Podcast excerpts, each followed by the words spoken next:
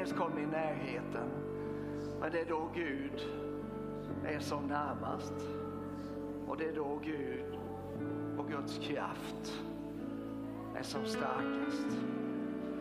Jag vill bara att vi ska sträcka ut vår tro till honom just nu. För den som behöver. Kanske är du en sådan som säger jag skulle verkligen behöva ett mirakel. Eller kanske säger du det är väl inte så precis nu utan det mesta funkar. Men att vi ändå kommer överens tillsammans om att Gud ska få göra sina mirakel. Han är bäst på allting. Om det handlar om kroppens helande, om det, om det handlar om upprättelse i själen eller i relationer, om det handlar om ekonomin, om det handlar om drömmar som vi bär. Eh, och vem bär inte drömmar? Eh, Gud är den som gör mirakel.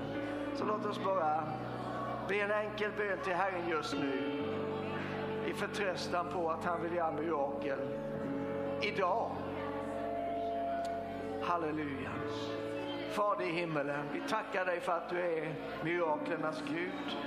Du har all makt både i himlen och på jorden. Det finns ingenting som inte du kan göra. Och dina, ditt ord, Herre, har gett oss dina löften.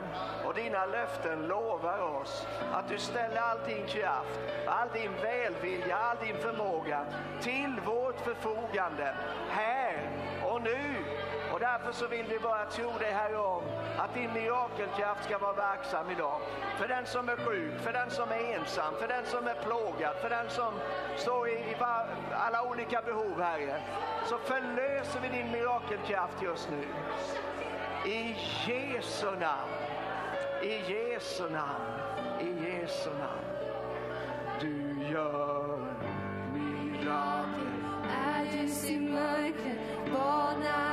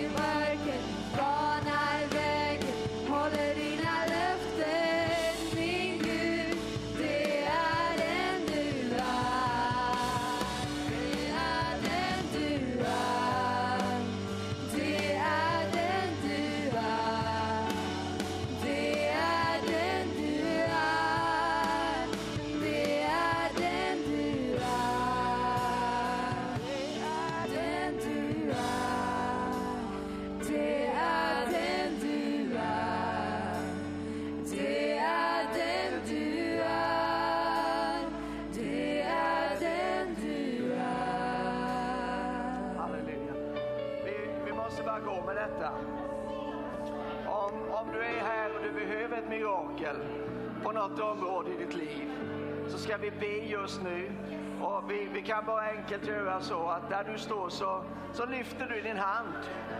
Och så blir det ett tecken, inte i första hand för mig, för jag kan ju inte göra mirakel. Men det blir ett tecken inför Herren att här är jag, jag behöver från dig och jag tror på dig. Jag vill ta emot från dig just nu. Och står du bredvid någon som håller upp en hand så just nu så bara lägger du handen på honom eller henne. Eh, och gärna flera stycken på varje. Vi kan röra oss runt lite. i Det, det finns frihet i, i församlingen. Och så bara ber vi och tror Herren om hans mirakler. Halleluja. Kanske behöver du ett mirakel när det gäller din familj, när det gäller någon, någons frälsning. Bara ta emot det just nu. Kanske behöver du ett mirakel i din själ. Du är bara så plågad i ditt sinne. Det är bara så mycket som spökar för dig i dina tankar, i dina känslor. Ta emot ditt mirakel just nu.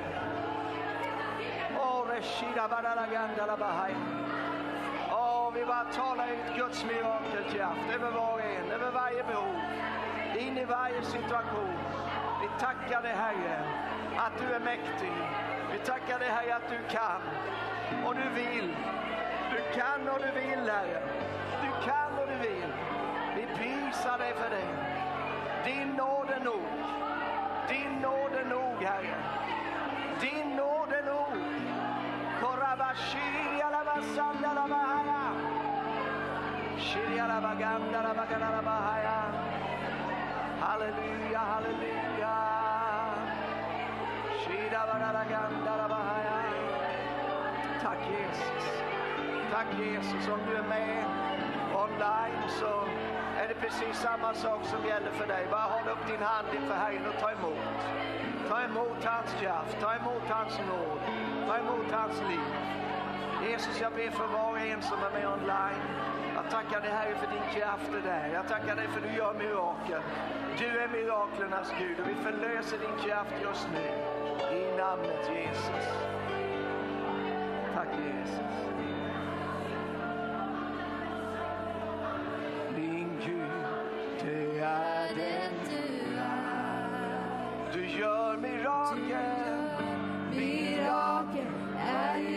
Mörkret, banar vägen, håller dina löften,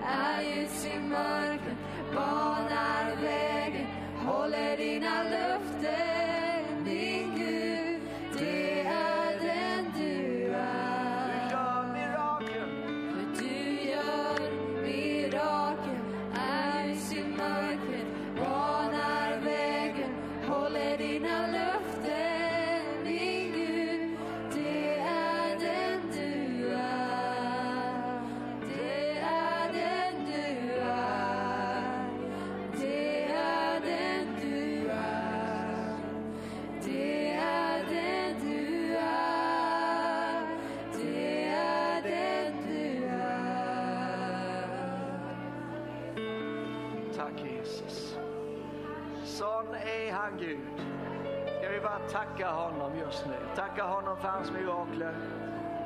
Halleluja. Det finns, ibland säger vi att det finns stora mirakler och så finns det små mirakler. Men för den som behöver ett mirakel så är även de små miraklerna väldigt stora.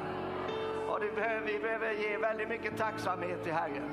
Halleluja. Herre, vi tackar dig för din kraft som är verksam, som är här som gör någonting just nu med oss som, som är här inför ditt ansikte, Herre.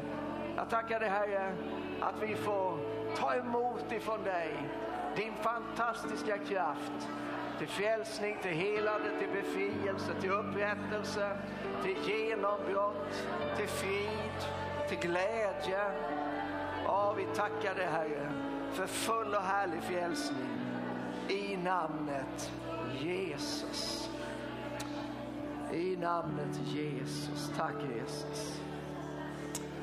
Amen. Jag måste säga det är bara en sån eh, otrolig glädje att se dig. Jag tror aldrig jag kommer att vänja mig vid att ha er på plats i kyrkan igen. När man har varit i två år typ nästan utan det så är det så, så stort att bara få se era ansikten och, och veta att Gud har ställt oss samman och att vi har en härlig framtid. Tror du det? Jag tror vi har en härlig framtid.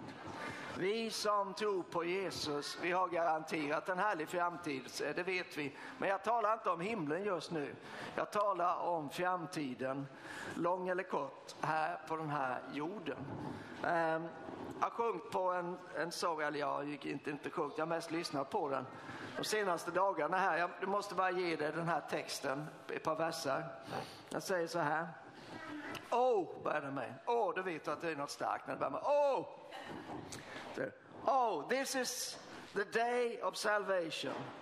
What a time to be alive. Stop looking for the evidence and start living in the promises. And this is the year of his favor. This is the rain that we prayed for. Start living in the promises like you know who your father is. We are a chosen generation, baptized with tongues of fire. Believe in the promises. We're going to see what the prophet said. It's more than a visitation because we are the house of God. Start living in the promises like you know who your father is. Amen. Det blir min uppmaning till oss allesammans att sluta och titta efter bevisen eller manifestationerna och börja leva i löftena. Halleluja. Guds löften är sanna. Nu ropar Hosianna. Amen, det lärde jag mig en gång.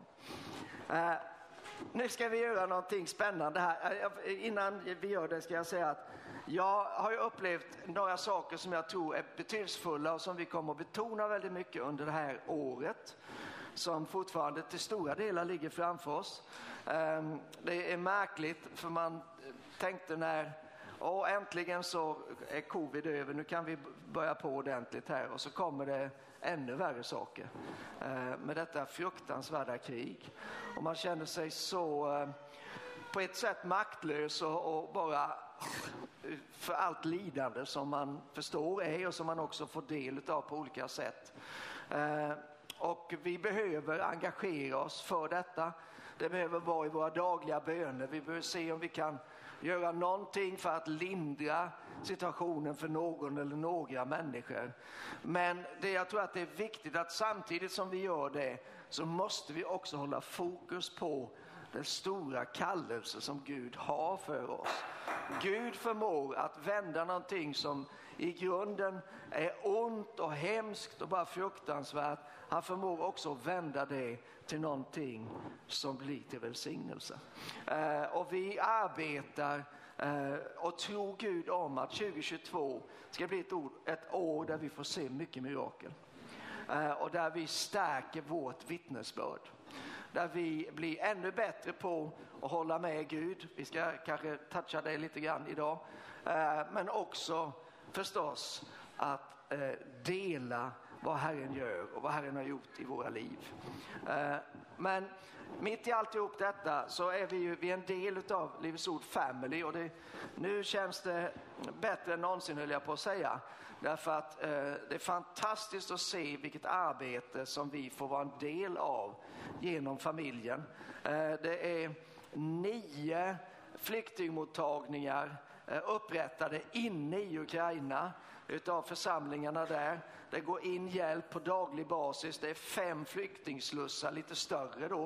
Eh, det är hundratals människor som blir hjälpta varje dag. Och där, därtill är det ett helt gäng med andra centraler, eh, församlingar som tar emot flyktingar som hjälper dem eh, i Polen och i länderna runt omkring. Det är en febril verksamhet och självklart är inte Livets Ord ensamma i detta, långt ifrån. Men det är underbart att se eh, att vi kan hjälpa till, att vi kan bidra så konkret in i den här situationen. Till det så ska vi kosta på oss och göra lite, alltså, bibelstudium kanske är ett ambitiöst ett ambitiöst ord för det. För det blir svårt känner jag att hålla ett bibelstudium med Jakobs brev. Det är så, det är så inbjudande till att, att predika. Så eh, därför så, eh, vi säger bara att vi ska, vi ska läsa lite grann i Jakobs brev här ett par söndagar. Och jag är jätteglad över att få göra det tillsammans med dig. Och um, bara för att det ska bli vad Herren vill så så kan vi väl få be en liten bön till. Är det okej? Okay? Så himmelske Fader, vi bara tackar dig för ditt ord, att det är, det är du. Det, det, det handlar inte bara om dig utan det är rakt upp och ner du som träder fram, som möter oss, som betjänar oss genom ordet. Vi tackar dig för Jakobsbrevet, vi tackar dig för vad du vill ge oss genom detta. Vi ber om den heliga andes ledning att att betona det som du vill betona, att, att lyfta det som du vill lyfta, att, eh, att få del av Herre det som du vill ge just nu och just här. Vi ber om det i Jesu namn. Amen. Amen. Eh, vi kan väl, eh, om du har Bibeln med dig kan du slå upp Jakobsbrevet. Det är ganska långt bak i Bibeln. Det är inte särskilt långt, det är fem kapitel. Eh, men det är verkligen sprängfyllt skulle jag vilja säga. Och ehm, Ja, var ska man börja? Jag satt och tänkte på det igår. Att man, man när man pratar med människor och, och det diskuteras om eh, hur ska man agera i olika livsstilsfrågor och så vidare så är det lätt att, att, att bära med sig en känsla av att det är inte alls så givet. Utan eh, en tycker si och en annan tycker så och man kan göra på detta sättet eller också kan man göra precis tvärtom och, och allt är lika bra och allt går lika an och så vidare. Men om man då tittar tillbaka in i Gudsordet ska man se att nej, så, så är det nog inte. Utan det finns, det finns en väldigt tydlig beskrivning av vad det innebär att vara en kristen vad man eh, bör göra, vad man inte bör göra, vad man kan förvänta sig och vad man inte ska förvänta sig överhuvudtaget.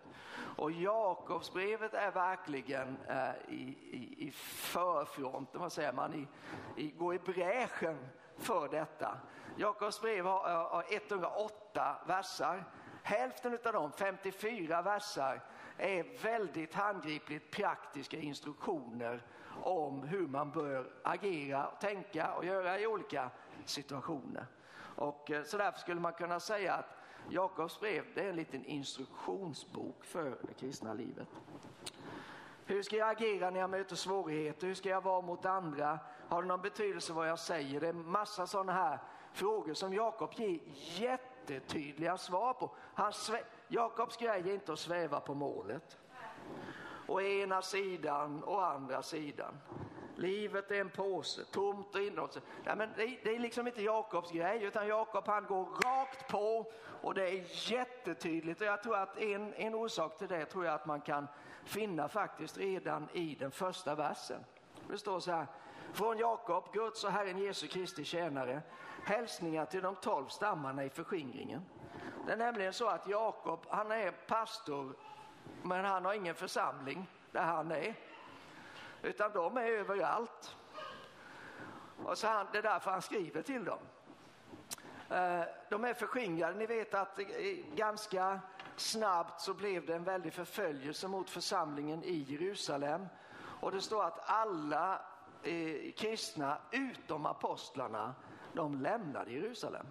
De flyttade till andra ställen därför att det var för tufft att vara där. Ungefär som många, så många ukrainare tvingas att fly nu eh, på grund av kriget. Men Jakob känner ändå ett hederhjärta för dessa människor och han känner att han har någonting ifrån Herren till dem så att han skriver det här brevet. Eh, så det är väldigt mycket hands-on. Eh, om man skulle kunna säga att ett, ett, ehm, ett genomgående tema för honom det är att det är jättebra att du tror men du måste också handla på din tro. Det vill säga att tro och gärningar måste harmoniera. Det går inte bara att uh, talk the talk, you need to walk the walk. Det blir väldigt vad mycket engelska det blir idag. Jag vet inte varför, men du är ju slängd på det, eller hur? Uh, och Man skulle kunna säga också att det är det, det innehåller teori, men det är all teori eh, visas också i praktiken. Alltså han, han, han för inte bara fram en teologisk sanning eller en teologisk tanke utan han visar väldigt konkret vad innebär den här i ditt och mitt liv nu, här, idag. Eh, och som sagt var, det är ju inte riktat till en specifik församling eller in i en specifik situation och därmed är det också lite unikt för alla andra brev i princip i Nya Testamentet de är skrivna till en speciell församling eller in i en speciell situation. Men Jakobs brev har inte den tydliga riktningen då. Eh, och han ställer ju det till eh, de förskingrade från Jakobs tolv stammar, det vill säga judar. Eh, och det var ju så att den, under de första åren av församlingens eh, tid så, eh, så var eh, så var nästan alla som var med i församlingen, de var judar. Att vara jude då, det innebär ju, innebar ju att eh, man höll eh, den judiska tron eh, och gamla testamentets Gud. Och så trodde man på att Jesus Kristus var den utlovade Messias. Och då blev man messiastroende judar skulle man kunna säga för att använda vår tids uttryck då. Så de var judar och när man tänker på judar så har man ju, eh, så har man ju eh, Alltså man, man föds ju till att bli jude. Eh, alla män omskars på den åttonde dagen och eh, alla fick gå i Toraskola och så vidare. Det var, man, man är jude, man är född till jude, det, det liksom hela identiteten är där. Eh, och det var liksom inte, nej men jag kanske inte är jude, ja men vadå, du föddes ju av judiska föräldrar, du är ju omskuren, du har ju gått i då är du ju jude. Men kristen är man ju inte på precis samma sätt. Man, man föds inte in i den här världen och blir automatiskt kristen. Vi vet ju det, eller hur? Utan det kräver ett personligt ställningstagande. Man får säga sitt ja eller sitt nej till eh, erbjudandet om frälsning eh, eh, genom Jesus. Och därmed så, om man säger sitt ja, så blir man en kristen. Ehm, och då, då, då tror jag att Jakob, han, han lite grann varnar för det här och tar saker och ting för givet. Det, det, måste vara en tro som inte bara är i själen eller i hjärtat utan den måste också praktiseras för att kunna bli trovärdig. Och då är det tillämpbart också för oss som kanske är uppväxta i kyrkan. Tänk, men jag har alltid varit kristen. Ja, men hur ska, hur, ska, hur ska du veta det och hur ska alla andra veta det? Och lite grann det sysselsätter sig Jakob med. Det finns ett, ett, kan man säga, ett huvudord i eh, Jakobs brev och det är fullkomlig. Fullkomlig står sju gånger i eh, brevet. Eh, och sju är ju fullkomlighetens tal, så det, är, eh, finns väl en, kanske en tanke där, jag vet inte. Eh, och om man läser då i, i Jakobs första kapitel eh, och jag ska försöka inte hoppa så mycket men eh, jag, vill, jag vill ta det då ändå från vers 22 som är ett vä väldigt välkänt ord. Eh, så står det så här. Om någon är ordets hörare men inte dess görare så liknar han en man som ser sitt ansikte i en spegel. När han har sett sig själv och gått sin väg så glömmer han genast hur han såg ut. Den som däremot blickar in i frihetens fullkomliga lag och blir kvar i den, inte som en glömsk hörare utan som en verklig görare, han blir salig i det han gör. Så fullkomlig tro leder till fullkomlig frihet. Men det förutsätter då att hjärtats tro blir omsatt i handling, att man lever som man lär. Och man kan ju jämföra till exempel eh, när man tar körkort. Många av oss sitter på ett körkort. Eh, och ni vet alla att det är två delar. Eh, man behöver klara teori, men man får inte körkortet förrän man har kört upp. Det är praktik. Man måste visa att man också kan det. Då får man körkortet. Eh, och på samma sätt så finns det någonting eh, inför Gud som är väldigt betydelsefullt, nämligen att man gör det man säger. Att man omsätter i praktiken det man faktiskt tror. Och det, det är ju så, alla föräldrar vet och har stavat på det där mantrat. Barn gör inte som man säger, de gör som man gör. Det är liksom samma tanke där. Eh, det, handlingar smäller högre än ord. Eh, och det, det, är, det är viktigt för Jakob det här. Eh, nu ligger sju huvudsanningar uppe här på eh, skärmen och har gjort en stund. Och ehm, de har ni redan tagit del av. Vi ska beröra några av dem idag. Gläd dig i prövningen, stå emot frestelsen, ta emot Guds frid, stå emot partiskhet, kontrollera dina ord, underordna dig Gud och be i tro. Vem är denne Jakob? Vi måste ändå eh, liksom prata någonting om honom. Det finns ju tre stycken Jakob som träder fram i Nya Testamentet. Eh, eh Jakob, bror till Johannes, Sebedeus son. Eh, då. och sen finns det Jakob Alfeus son. Eh, men sen finns ju också då Jakob Jesu bror eller rent eh, juridiskt sett halvbror. Eh, och de flesta tror ju att det handlar om Jesu bror. Eh, det är ganska stor enighet om det. Eh, och Jesus hade ju fem bröder och Jakob är den som nämns först utav dem. Så man sluter sig till det att han var den äldste av dem. Därtill hade han ju systrar då. Och man kan se när man läser evangelierna att Jakob och hans bröder, de trodde inte på sin storebror till en början. Men någonstans så kommer ändå Jakob till tro eh, och Jakob blir en lärjunge till Jesus. Kanske är det i samband med Jesu uppståndelse, det vet vi inte riktigt för det finns inte uppskrivet. Men han blir också en ledare för församlingen i Jerusalem efter Petrus. Eh, så, så han är liksom pastor nummer två i församling nummer ett. Ehm, och det här är ju, högst troligt är Jakobs brev det eh, första brev som skrivs, eh, som, som vi har med i Nya Testamentet. Det vill säga det är väldigt tidigt, det kan vara så tidigt som i mitten på 40-talet. Eh, typ 10 år då efter Jesus, 10-15 år efter Jesus. Eh, och Jakob blir sen martyr eh, i Jerusalem år 62.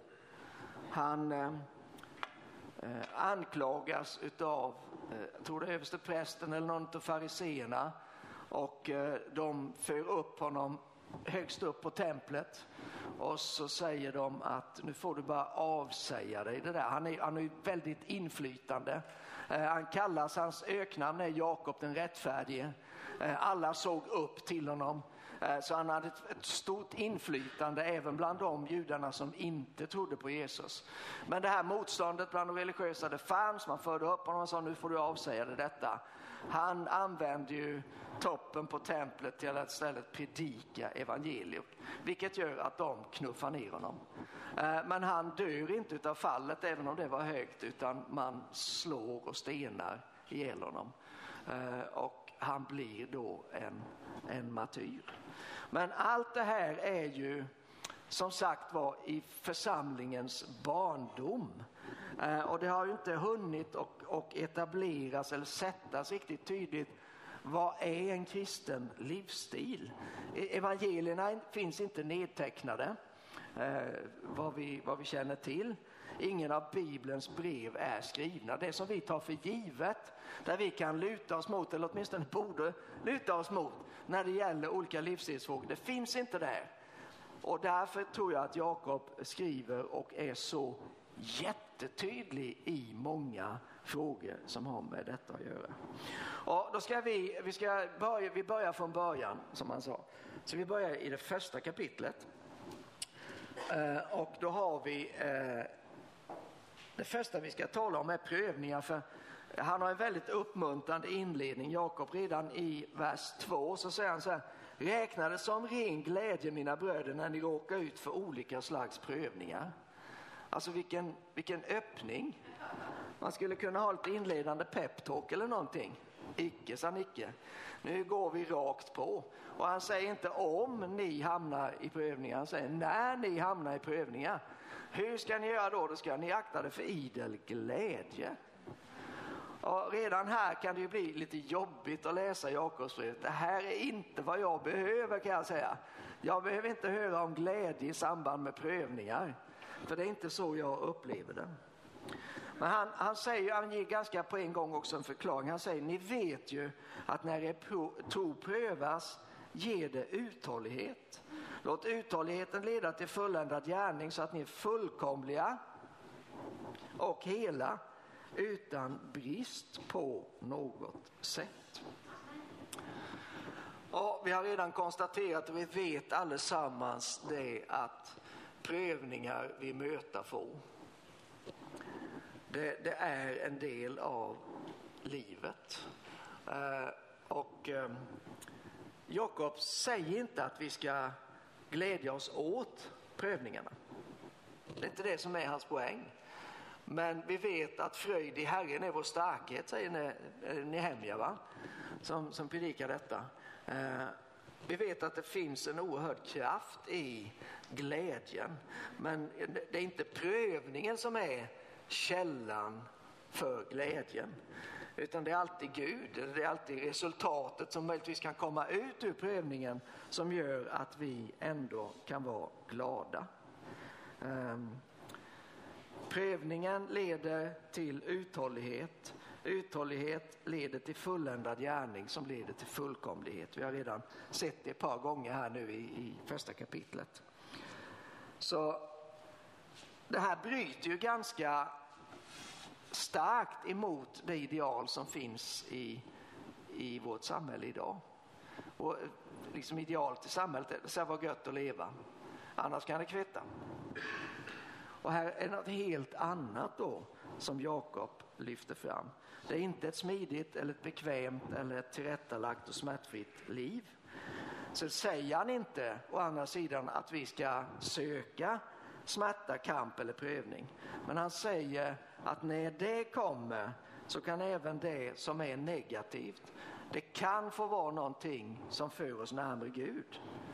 Och att komma närmare Gud, det är alltid en välsignelse. Eh, att om någonting ökar vårt beroende av Gud så är det alltid bra. Eh, om någonting driver oss att söka Gud och tacka honom för det som är bra eller tacka honom i det som är dåligt, då är det alltid också bra. Men sen i det här avsnittet om prövningar så, eh, så landar in vers 5 och lite framåt. Och vi ska läsa dem också. Om någon av er brister i vishet så ska han be till Gud som ger åt alla villigt och utan att kritisera och han ska få. Vad är det för vishet här? Ja, men vi måste ju förstå det här i, i sitt sammanhang. Eh, vi, när vi står mitt i prövningen och inte vet vad vi ska göra, det är då som det här ordet särskilt är riktat rakt in. Att vi får be till Gud. Hur ska jag hantera den här prövningen? Vad är din väg i alltihop detta? Just nu är det bara jättejobbigt. Eh, vad, vishet är ju att göra allt på bästa sätt, säger Ordspråksboken, eller hur? Så hur hanterar jag den här prövningen jag är i nu? Eh, och där får man förstå det här bibelordet då, att Gud vill ge oss vishet om vi bara ber om det. Men han ska be i tro utan att tvivla. Den som tvivlar liknar havets våg som drivs och piskas av vinden. En sån människa ska inte tänka att hon kan ta emot något från Herren. Splittrad som hon är och ostadig på alla sina vägar. Eh, så här för ju Jakob in två eh, väldigt centrala saker i det kristna livet, nämligen bön och tro. Eh, och sen så eh, kröner han, kan man säga, det här avsnittet om prövningar i vers 12. Så säger han så här, salig är den som håller ut i prövningen, för när han har bestått provet ska han få livets krona som Gud har lovat dem som älskar honom. Livets krona kan vi läsa om också i Uppenbarelseboken 2. Där står det att den eh, ges återigen till den som är trogen i prövningen. Så det finns en belöning som följer på prövning. En krona talar alltid om auktoritet, eller hur? Alltså det, det, vi går igenom någonting eh, och, och, det kan vara svårt på många olika sätt. Men om vi går, just går igenom då, det vill säga inte stannar i det, inte nu slår vi läge här, utan vi går igenom det, då kommer vi ut på andra sidan, vi är starkare, vi har fått en auktoritet över den situationen som vi inte hade tidigare då. Sen pekar han också på en viktig källa till uthålligheten. När han har bestått provet ska han få livets krona som Gud har lovat dem som älskar honom. Kärleken till Gud. Ja, kärleken till och med överhuvudtaget, alltså Guds kärlek den är en väldig styrka i livets allas eh, förhållanden. Men vi måste komma ihåg att Guds kärlek den baseras inte på förtjänst. Det vill säga, vi älskar de som har förtjänat och bli älskade. För det är inte därför Gud har älskat oss, eller hur? Nej. Och Guds kärlek baseras inte heller på behov. För alla behöver bli älskade.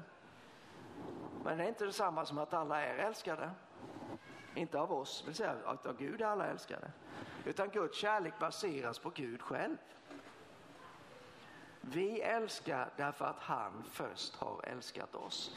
Gud är kärlek. Gud är källan för vår kärlek. Så vad kan vi då dra för slutsatser? Vi, vi ska marschera fram här. Jo, prövningar, så vitt jag kan se det, de är dåliga. Alltså de är jobbiga i, i den bemärkelsen menar jag då. Va? Men de kan bli något bra om vi hanterar dem på ett rätt sätt. Om vi håller i och håller ut utan att hålla avstånd. Det är bara, det är bara covid som har försökt lära oss det. Men, men att hålla i och hålla ut, det är gudomliga principer. Då, eh, det är ett rätt sätt att hantera prövningarna. För prövningar de tränar upp motståndskraften. Precis som när man tränar så, så stärker man sina muskler. Och grundförutsättningen för alltihop det är ju att större är han som är i er än den som är i världen. Där finns kraften för att komma igenom prövningen. Eh, vi ska gå vidare in i nästa lilla avsnitt här som lite speciellt. Jag har grunnat mycket på detta utan att komma fram till det fullkomliga svaret så jag, jag väljer inte ge något svar. Men om man tittar på prövningar och sen kommer frestelse nästa eh, bit här då. Då eh, i grekiskan så är det precis samma ord. Här blir det jättekrångligt. Ja, ja precis. Eh, men, men då är ju också förhållningssättet är ju på, på ett sätt väldigt lika i de här situationerna också. Så, eh, men vi kan, vi kan väl läsa lite grann så får vi hoppas att det klarnar på något vis ifrån vers 13 då, första kapitlet. Ingen som blir frestad ska säga det är Gud som frestar mig. Gud frestas inte av det onda och frestar inte heller någon. Det skulle vi också kunna läsa prövas då faktiskt, för, eftersom det är samma ord. Var och en som frestas dras och lockas av sitt eget begär. När sen begäret har blivit havande föder det synd och när synden är fullmogen föder den död. Död. Död. Uh, så vi måste komma ihåg en sak, Jakob är jättetydlig med det, det är icke Gud som frestar. Uh, och då är det inte heller Gud som på det sättet prövar. Uh, och faktiskt säger han ingenting här om att det är djävulen som frestar heller. Utan han pekar på det begäret som finns i dig och mig. Det är det som frestar oss. Eh, och ehm, vad är då ett begär? Eh, en definition av begär är att det är en stark önskan efter något som inte är Guds bästa för mig. Det är ett begär. Om, man, om jag får ta med det till fjärde kapitlet för ett ögonblick och läsa eh, inledningen på det kapitlet och läsa det från The Message så ska du höra på ord och inga visa här. Jakob i sitt esse. Vad tror ni alla sorgliga strider, jag måste läsa med den tonen för jag känner det. redan. Vad, vad tror ni alla sorgliga strider och all, all deprimerade bråk kommer ifrån? Uppstår det bara av sig själv? Tänk efter en gång till. Det uppstår för att ni kräver att alltid få er vilja fram. Alla era önskningar gör er stridslystna och ger er ingen ro. Ni trånar efter, trånar efter det ni saknar och är beredda att gå över lik för det. Ni vill ha det som inte är ert och drar er inte för att lägga vantarna på det med våld. Ja, jag kan bara säga att det var Jakob som sa det, det var inte jag. Jag bara läser till. Men jag tror att när begär eh, uppstår i våra liv så söker det alltid efter någon slags anknytningspunkt i oss. Det, det kan liksom inte bara ta oss hur som helst. Då, va? Och, och de, jag, jag, kan se två anknytningspunkter. Det ena är förtjänst och det andra är hämnd. Förtjänst, det vill säga betydelsen att jag tycker att på något sätt så förtjänar jag att göra detta. Eh, mitt samvete kan jag säga, det är inte bra att du gör detta. Ja, men jag förtjänar, jag har jobbat så hårt eller eh, det, det, är, det är ingen som förstår mig. Eller, eller på något vis, eh, jag, jag, liksom, jag är ändå där, jag har utstått så mycket, jag är så pass skicklig så att eh, jag, jag kan kosta på mig detta. Och, och det, har ju, det har ju du förstås aldrig känt så inför en frestelse, men jag har gjort det. Och det andra då, hämnd. Ja, då är det ju, eh, kommer man in lite grann från andra hållet. Jag kan kosta på mig detta på grund av att någon annan har gjort eller sagt det. Ja, men han pratar skit om mig, då pratar jag skit om honom. Ja, de har betett sig fult mot mig, de har talat ner mig. Så jag har rätt att ge igen, jag har rätt att, att förtala eller hata eller sprida rykten eller hålla mig undan eller låta bli att hälsa eller något annat som jag tycker är väldigt uttrycksfullt. Eh, fast jag vet att det är fel. Ja, så fort begäret i oss, för det finns där, begäret finns i oss, det har att göra med vårt kött. I oss så finns köttet och anden. Anden vill vad Gud vill och köttet vill inte vad Gud vill. Och enligt Galaterbrevet 5 så pågår det en ständig strid där så länge vi är på den här jorden. Eh, men vi kan vinna den. Om vi vandrar i anden så gör vi inte vad köttet har begärelse till. Men så fort det här begäret då kan kopplas samman med endera tankar om att jag förtjänar det här eller nu ska jag sannerligen ge igen. Då får begäret mycket större kraft till att bli havande och till slut föda fram synd och i, det, i den yttersta förlängningen död. Alltså död kan ju komma mycket tidigare att en relation dör till exempel.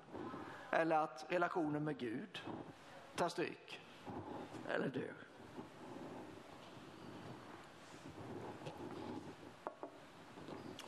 Men vi måste komma ihåg att vi har absolut inget att berömma oss av inför Gud. Så faller hela grejen med förtjänst, eller hur? Ja. Och Gud säger att min är hämnden, låt mig ta hand om det. Så där faller hela hämndgrejen då. Sen kom vi in på nästa del här då som man skulle kunna säga handlar om Guds ord och ta emot Guds ord. Och om Jakob i början av kapitlet lyfte betydelsen av tro och bön så i slutet på kapitlet så lyfter han fram vikten av Gudsordet. Och vi har redan läst vers 22, var ordets görare, inte bara dess hörare. Annars bedrar ni er själva. Se att det är inte Gud man lurar, utan man lurar sig själv. Vem vill lura sig själv? Ingen vill lura sig själv. Gick du på den lätt? Ja, många gånger så gjorde jag faktiskt det. Men, men det är oss själva, det, det vill säga det är vi själva som blir lidande varje gång vi ser någonting i Guds ordet men underlåter att praktisera det eller låta det få bli en del utav våra liv. Stort som litet. Och jag tror att här är ett, som sagt var ett av Jakobs huvudärenden med det här brevet. Att koppla starkt mellan att tro med hjärtat och att omsätta i praktiken. Eh, och då vill jag eh, ta vers 21, vi läste väl inte den innan. Nu ska jag läsa den ifrån en annan bibelöversättning igen, The Passion, och den är lite eh, slarvigt översatt tror jag, men, men den ger en andemening i alla fall. Vers 21 från The Passion. Därför överge Därför överger vi allt som är moraliskt orent och alla former av ont uppförande. Istället absorberar vi Guds ord med en känslig ande.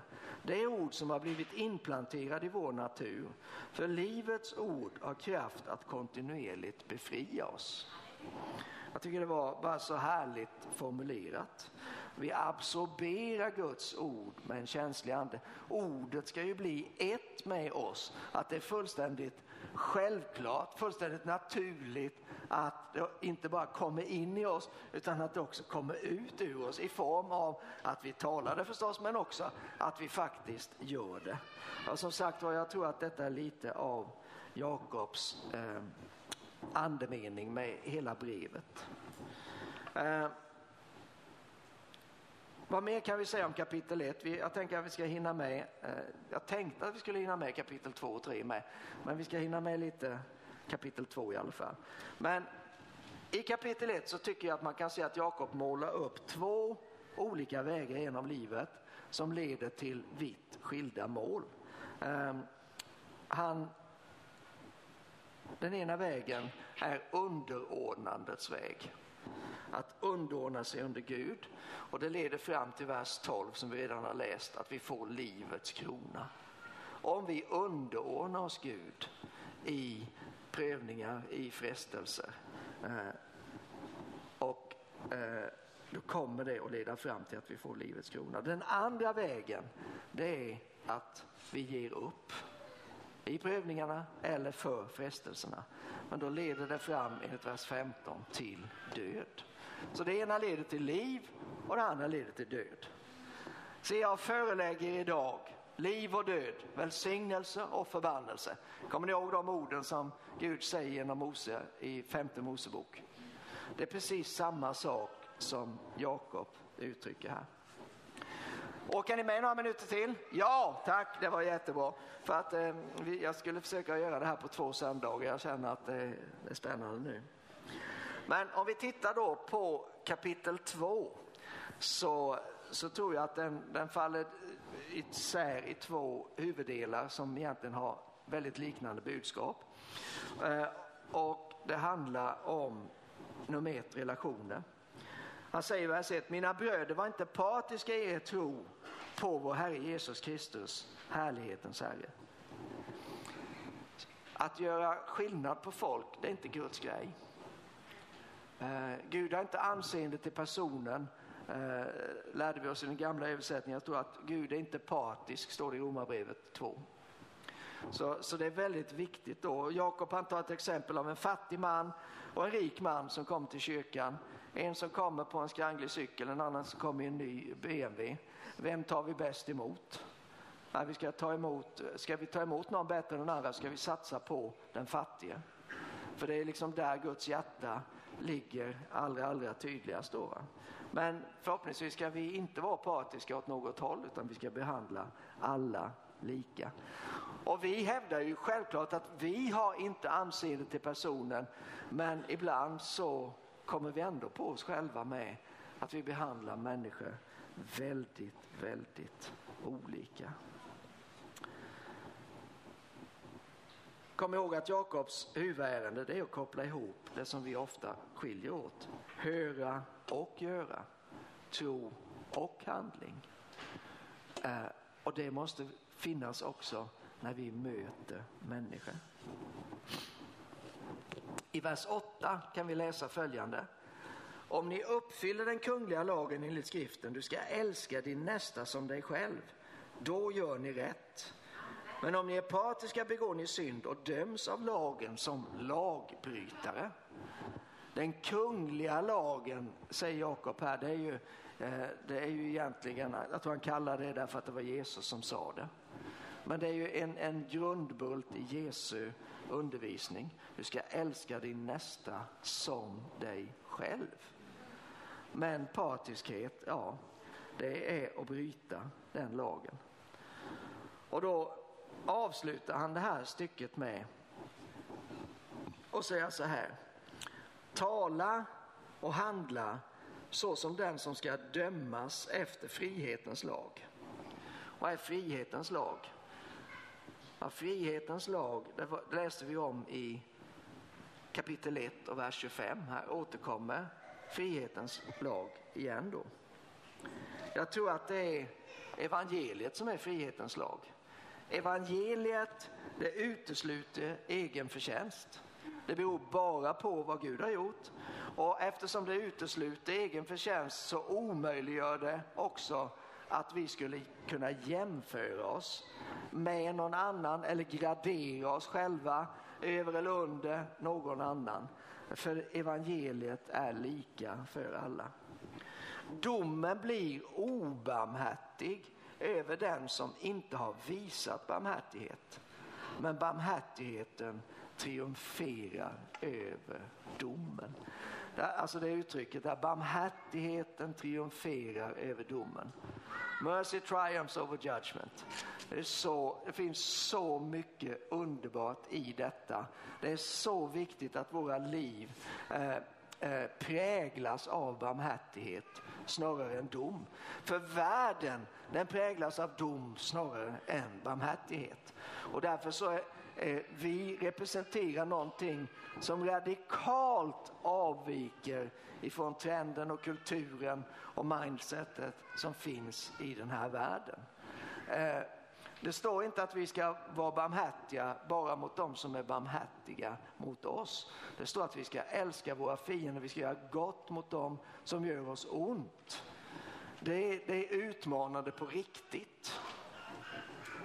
Men barmhärtigheten triumferar över domen. Halleluja. Vi ska bara toucha lite grann den andra delen av andra kapitlet med. Den andra delen av detta kapitlet, det, det är ju det som gjorde att, att Martin Luther, ni vet reformatorn på 1500-talet, att han kliade sig i huvudet och sa, alltså jag, jag tror inte att Jakobs brev, det hör egentligen inte hemma i kanon. Det vill säga i, i det som vedertaget att vara i Bibeln. Det var hans, hans tanke om detta. Och, och han, han Anledningen till att han tänkte detta det var att han tyckte att det sa så tydligt emot det som var evangeliets huvudbudskap. Som till exempel uttryckt i Efesierbrevet 2. Att av tro är ni frälsta, eh, eller av nåden är ni frälsta, förlåt, genom tro. Inte av gärningar, eh, eller inte av er själva. Guds gåva är det, inte på grund av gärningar för att ingen ska berömma sig. Eh, och här så säger Jakob istället att tron utan gärningar är död. Någon måste ju ha fel och Luther satsade på Jakob. Men det beror sig på hur man läser det och det beror sig på hur man förstår det som det så ofta är. Man, man behöver inte eh, hoppa in i slutsatserna. Man kan dra slutsatser men det är oftast olyckligt att hoppa in i slutsatserna. Det är ett uttryck på engelska, jumping into conclusions. Det är ännu mer engelska. Men, men det är så vi gör ibland. Vi hör någonting och så, ja men då, då är det på det viset då. Fast jag kanske bara missuppfattade eller jag tänkte inte tanken till slut eller det var egentligen inte, jag, jag kanske till och med hörde fel. Så det är aldrig bra att hoppa in i slutsatsen men däremot kan man ju utefter vägen dra lite slutsatser. Ja, nu är det ju så då att, förlåt nu bläddrar jag lite. Vi har ju fått otroligt mycket hjälp ifrån Luther så vi kan ju inte såga honom. Eh, en del sågar Luther därför att han eh, trodde att judarna hade dödat Jesus och det tror inte vi. Eh, men om vi sågar honom så är ju risken att vi sågar ner hela den grenen som vi faktiskt sitter på. Eh, alla lutherska kyrkan menar jag, alla frikyrkorna är ju reformatoriska kyrkor. Vi, vi eh, kommer utifrån det som Luther faktiskt i egen hög person i, i stor utsträckning banade väg för. Otroligt eh, Gud använde den karln. Men han hade inte allt rätt. Du och jag är troligtvis de första som har allt rätt i hela världshistorien. Ja. Nej, men sådär, vi har fått mycket av honom så vi får, vi får liksom vara försiktiga med ehm, eh, och, och, bara döma ut honom. Men det hade ju varit jätteroligt att kunna säga till Luther, du Martin, jag har tänkt på en sak. Skulle man inte kunna se det så här och så bara liksom komma in då? Va? För det är ju skillnad på, man skulle till exempel kunna säga, det är skillnad på gärningar som leder till frälsning. För de är uteslutna på grund av trons lag. Det står i Romarbrevet 3.27 så här, vad kan då vi berömma oss av? Nej, beröm är uteslutet. Genom vilket lag? Gärningarnas? Nej, genom trons lag. Det är den ena sidan. Å andra sidan, alltså den ena sidan, jag rekapitulerar för jag drog iväg där. Det är gärningar som leder till frälsning. Nej, det är kanske inte är det som Jakob talar om här.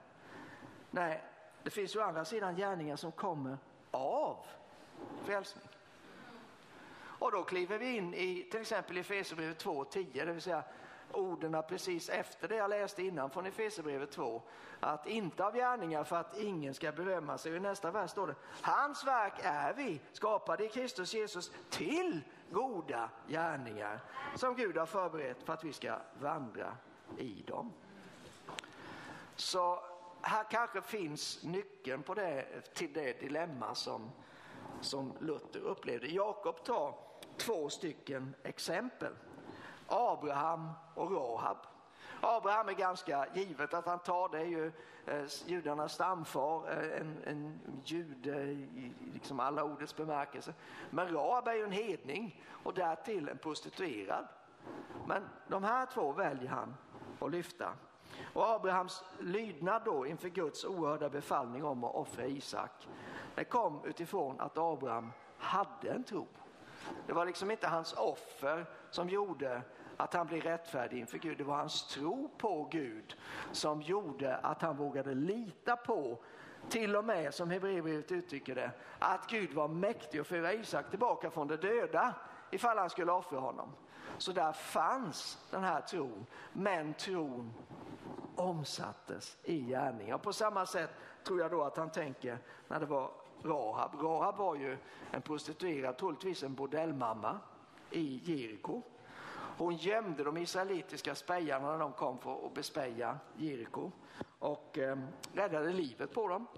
Och eh, hon och hennes familj de blev de enda som överlevde när Jerikos, Jeriko intogs. Och hon står med i Jesu släkttavla. Men, men vad var det som gjorde att hon hamnade där? Vad var det som gjorde att, att Gud liksom lyfte fram henne? Var det att hon dolde spejarna? Ja, men varför dolde hon spejarna? Hon gjorde det därför att hon trodde på deras Gud. Så Jakob har en stor poäng här som vi hela tiden behöver påminna oss om. Att om vår tro inte visas i handling så är den tron inte vad Gud tänkte att den skulle vara. Och detta Eh, tror jag att, eh, att vi behöver som sagt var påminna oss. Jag tänker, och, och både, jag ska säga det med om Abraham och Rahab, att båda finns ju med i trons kapitel i Hebreerbrevet 11. Och varför är de där? Jag tror att de är där därför att de hade både tro och gärningar. Jakob eh, säger ju här, eh, vi kan läsa de verserna då, eh, i vers 18. Nu kanske någon säger, du har tro, ja, men jag har också gärningar. Visa mig din tro utan gärningar så ska jag visa dig min tro genom mina gärningar. Det vill säga hur ska vi kunna veta om någon har en tro? Eller hur ska vi veta om vi själva har en tro? Jo, det visar sig i att vi lever det livet.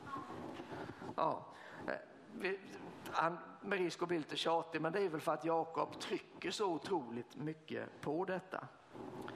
Eh,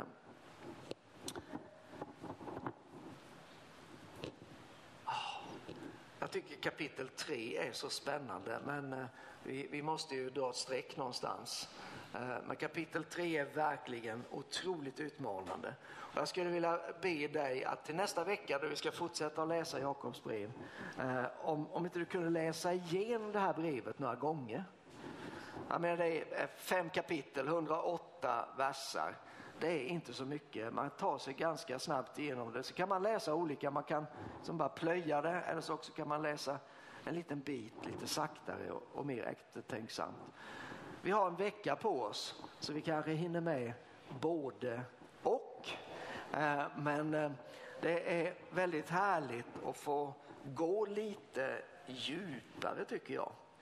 Eh, det finns en risk i vår tid och det är att vi inte tycker vi riktigt har tid med det viktigaste i livet.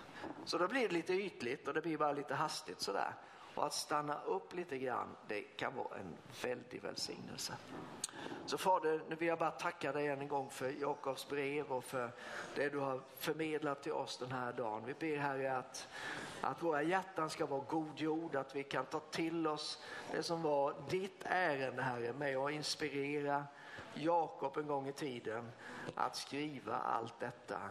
Hjälp oss Herre så att vi kan leva livet så som du har tänkt att vi ska leva det. Tackar dig att där finns din nåd Herre. Där finns, en, där finns en smörjelse, där finns en lätthet, det finns en självklarhet i att leva precis på det sättet som du tänkte att vi skulle leva. Vi tackar dig Herre för detta. och Vi bara ber att din nåd ska vara verksam i våra liv när vi läser och studerar detta brev. I Jesu namn. Amen. Amen. Rickard, ta med dig det dina och kom upp här. Så, så ska vi eh, avsluta. Eh, du har suttit ner länge, du kan väl sträcka lite på dig. Och är du med där hemma eller någon annanstans så om det är möjligt sträck lite på dig. Man blir ju lite seg när man sitter ner länge. Och då kan det vara bra att bara, ja, Halleluja, så ska vi, vi ska avsluta gudstjänsten om en liten stund. Men eh, vi, har redan, vi har redan bett eh, för och med varandra.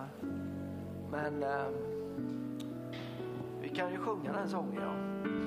Eh, när jag har läst Jakobsbrevet så har jag en gammal sång som, som kom upp i mitt minne och som jag har gått och sjungit på mycket under den här veckan. En bön om att få vara lik Jesus. Och jag tycker att det är lite det som lyser fram hos Jakob. Han trodde inte på sin egen bror. Det är ju nästan alltid värst med de som är närmast. Som, ingen är profet i sin hemstad, sa Jesus. Han bara, kanske åsyftade Jakob och hans bröder där. Va? Jag vet inte. Men så bara förstod han att det är något speciellt. Han förstod vilket privilegium Gud hade gett till honom. Att han fick växa upp tillsammans med honom. Att han fick fick allt detta ifrån himlen genom sin egen bror. Du och jag, vi har också fått allt detta genom Jesus. Precis som Jakob tror jag var ute efter att ta inte bara saker och ting för givet. Du som har hört tusen predikningar, varit på hundratals julot och allt vad du vill då. Utan förstå vilket privilegium att Jesus har kommit till dig. Jesus har kommit in i ditt liv. Och han vill leva sitt liv i och genom dig. Det är helt otroligt. Jag så föds och växer och, och lever den här längtan av att få vara som Jesus. Att bli lik honom. Jag vill bli mer lik dig.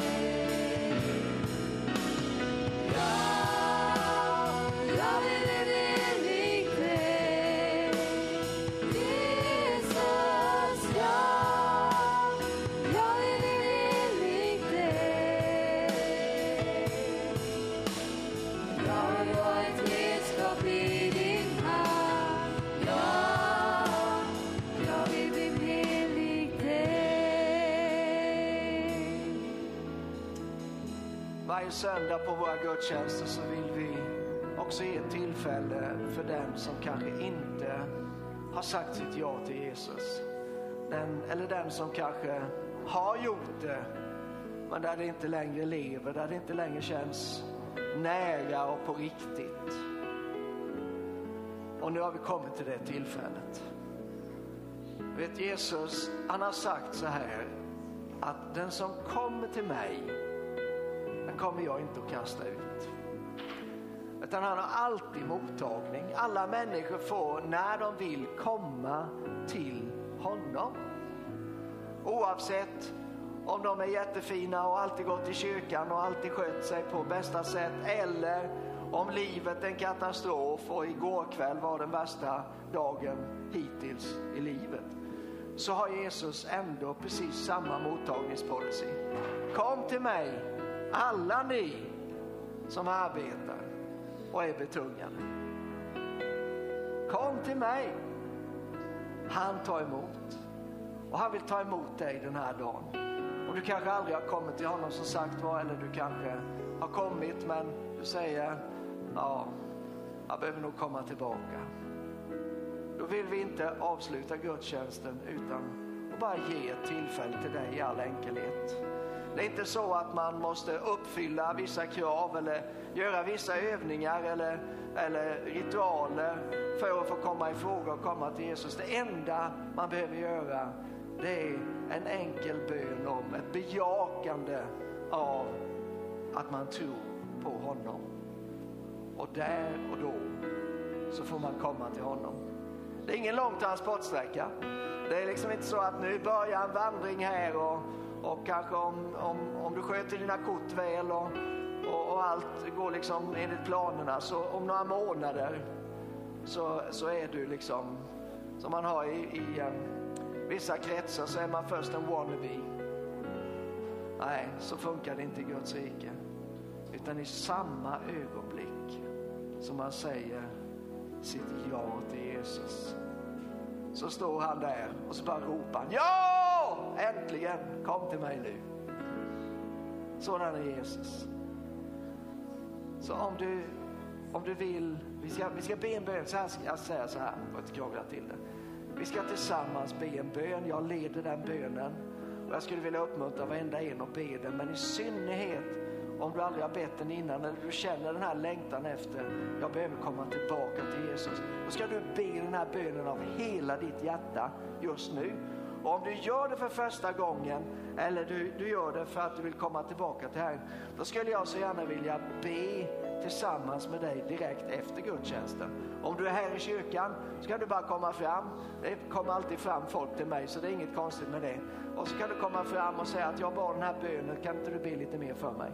Så gör jag jättegärna det. Om du är på någon annan plats, om du är där hemma, eh, så, eh, så kan du väl eh, höra av dig. Jag tror vi har telefonnummer och mail och chatt och ja, jag vet inte allt vad vi har.